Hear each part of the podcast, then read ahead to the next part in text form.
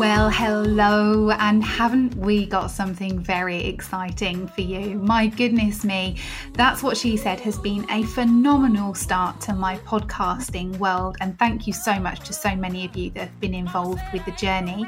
We are releasing a new mindset mini series, a course of really formative topics and subjects that are common questions that I get asked by my clients, themes that come up with the women that I work work with who are struggling definitely with these areas.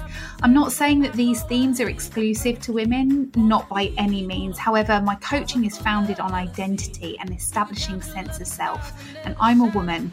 Therefore, I talk from a woman's perspective, and it's a pretty important part of my identity and of my client's identity as well. In order to support a wider audience, I've created this mini series for you to listen to and indulge yourselves in a little self discovery. Knowing you're not alone in your thinking is so important to being part of a community. And trust me, you are not the only one who feels the way that you do.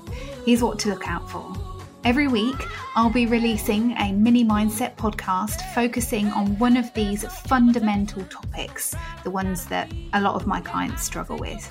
I'll discuss some of the theories associated with the topics, my findings from working with countless professional females, and these topics are really juicy things like guilt, sense of self, purpose, friendship, social norms, sex, business, trust, nature, resilience, judgment.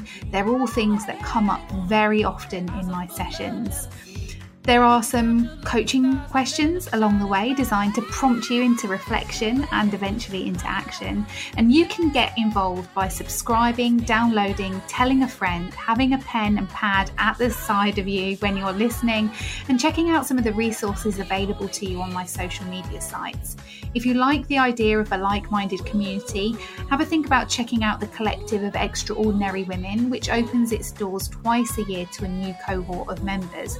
Or just enjoy this mini series. It really is an eye opening experience to learn about yourself and one that is so important to your happiness and living a life that you love. Can't nobody, can't nobody do me like me. Can't nobody, can't nobody do me like me. In today's episode, we are talking all things foundations. I am a firm believer in taking control and being proactive about our lives. And therefore, we need to understand what actually constitutes our life, what actually makes up our life. And we know that when we're born, we need a certain number of things in order to thrive. We need a certain number of things in order to survive as well. And what I find in the entrepreneurial world is people setting out on a journey to thrive before they are surviving. And today I'm going to be talking about those things that help us to survive and build those foundations so that we can thrive. It's a massive massive drain on energy. And i'm going to go as far as to say it's it's a big mistake to be aiming for thriving to be showing up whether that's on social media whether that's in front of your clients whether that's um, uh, giving seminars or lectures. If you are putting yourself out there and if you are like we say pouring from an empty cup at some point down the line, there is going to be a problem that exists for you. So, in this episode, I'm going to outline what I consider to be the important foundational pieces of being a human being so that you can be in a, a really strong place in order to survive and then thrive. So, the first thing is sleep hygiene. Sleep hygiene is hugely important. A massive, massive referral needs to be made here to the wonderful Matthew Walker, who writes Why We Sleep. It's an eye opening experience, pardon the pun, not an eye closing experience. It's an eye opening experience for people to understand the true biology around sleep and what is happening in our bodies when we are sleeping well. There is such a good thing as good and bad sleep, which he explains in the book. So it is crucial to your well being. And if you're not prioritizing good sleep hygiene, and I'll talk about what that is exactly in a second, if that's not a priority for you, then That's one of the core pillars of the foundations that's going to lead to shaky, a shaky building, a shaky you on top of it. So, sleep hygiene actually means that you are preparing yourself for a good night's sleep and you are coming out of your sleep well as well. So, going into your sleep and coming out of your sleep, I like to call bookending. I'm going to ask you a coaching question, which is How are you bookending your sleep? What are you doing the hour before you go to sleep and the hour when you wake up? Because those two hours are integral to you gaining that proactivity, that control that you feel when you go to bed. And for those of you who do struggle with sleeping, who suffer from insom- insomnia, etc., um, I am no sleep expert. However, I do know that if we are in a place where we are comfortable, where we are relaxed, where we aren't stimulated, that that can really help. So that hour before you go to sleep, I want you to ask yourself, what is it exactly that you're doing in that hour before you go to sleep? Do you have a routine or are you doing something different every single night?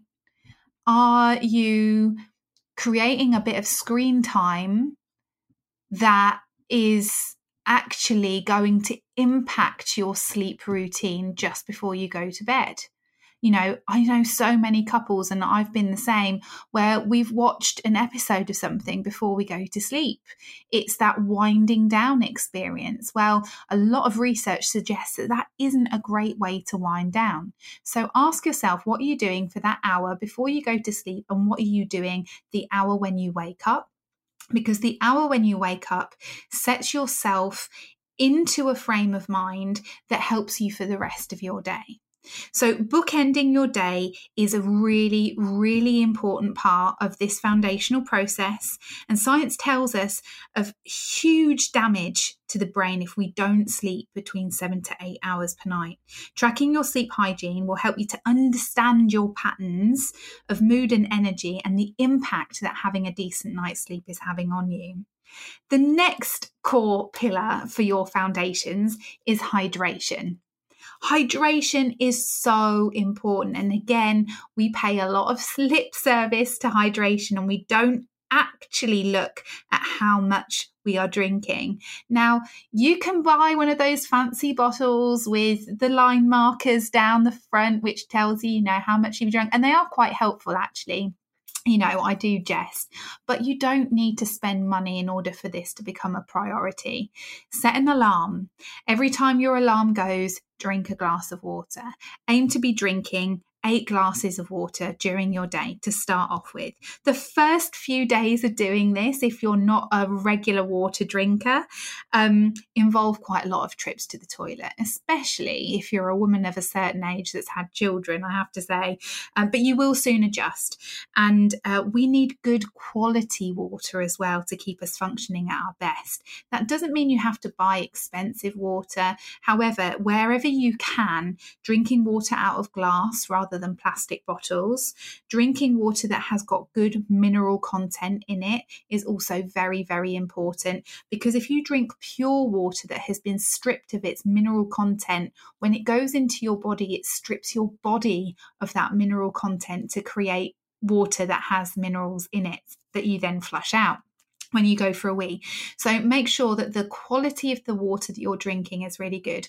I use a, um, a zero filter, which filters my tap water, and I then add certain salts to that water to create a combination of minerals in that water that helps my body. I've done a lot of research into it. Again, I'm no expert, but I'm sure if you look on my socials, you'll find some information about the water that I drink.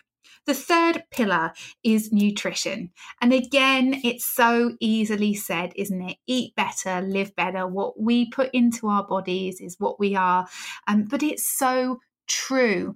I am an absolute massive culprit of loving a chocolate bar or two or three um, and eating things, you know, and grabbing stuff at short notice because I haven't prepared for my day. I this is something that I personally am working on. So, keeping a note of what you're eating before you make any changes can really, really help. If you're noting what you're eating and you are also logging how you're feeling on a certain day, you can begin to see patterns with what's actually helping you and with what's not helping you. And once you've got that knowledge, that knowledge is the key to you making change and that change being long lasting. If you believe that eating a Mars bar at eight o'clock in the evening is actually going to make you feel horrendous the next morning or give you a headache, if you believe that to be true, you're much less likely to eat that Mars bar. So, knowledge is key when it comes to nutrition. Find out if you've got allergies, um, find out what gives you more energy, what gives you sustained energy, and eat more of that to keep you healthy. The next one, of course, so we've had sleep hygiene, we've had hydration, we've had nutrition. The next one is exercise. We need to move our bodies. Our bodies are designed to move. And if you don't use it, you will lose it. You have to move your body. Your exercise might be a stroll in the park, it might be a HIIT workout.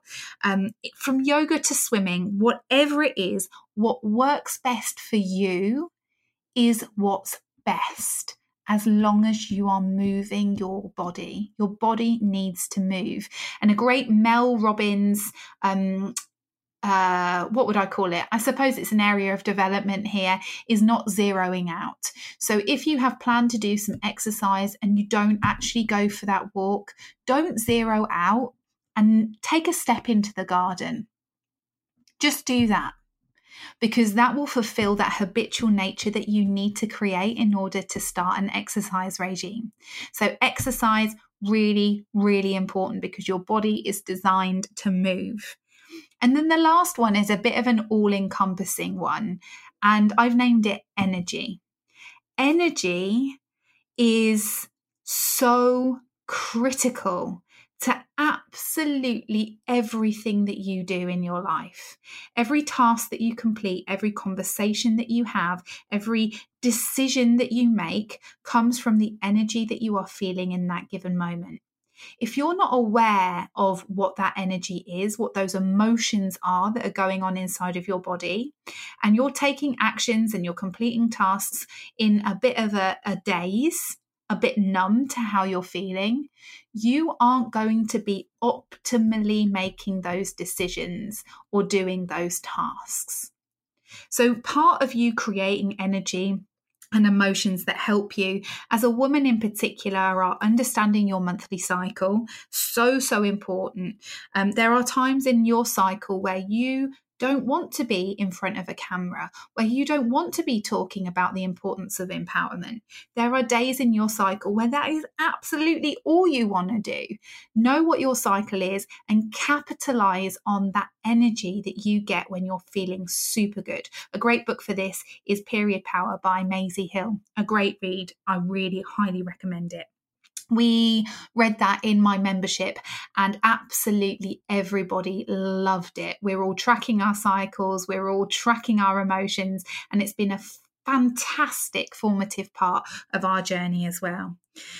Energy as well is um, something that is um, impacted by community. So, the people that you're hanging around with, your environment, the place that you're sat right now is having an impact on your energy. And, like I say, if you're numb to those things, if you're not looking at how those things are impacting you, your circle of influence, the relationships that you're in, the attitude that you have towards your children, for example, if you're not aware of that, your energy is just being bended and flexed in a way that you are not in control. To gain clarity and control, you can simply ask yourself by taking a deep breath what emotion is it that I'm feeling right now? And you will be going at your activities with that emotion. If an answer doesn't come up, you sit with it for longer. What emotion am I feeling right now? And when you have that answer, you can decide if you want to keep that emotion or if you need to do something to, cha- to change that emotion. More on that in later episodes. So, those are the foundations. Those are what I work on sleep hygiene, hydration, nutrition, exercise, and energy. And I've created a 12 week self coaching handbook that you can access from my website or on my link in bio, where you can really get down to the bare bones of what's going on with these foundations before you attempt to thrive. I hope you've enjoyed this episode. I'm loving this mini mindset series, and I'll be back next week with another excellently juicy and helpful topic to help you on your self coaching journey.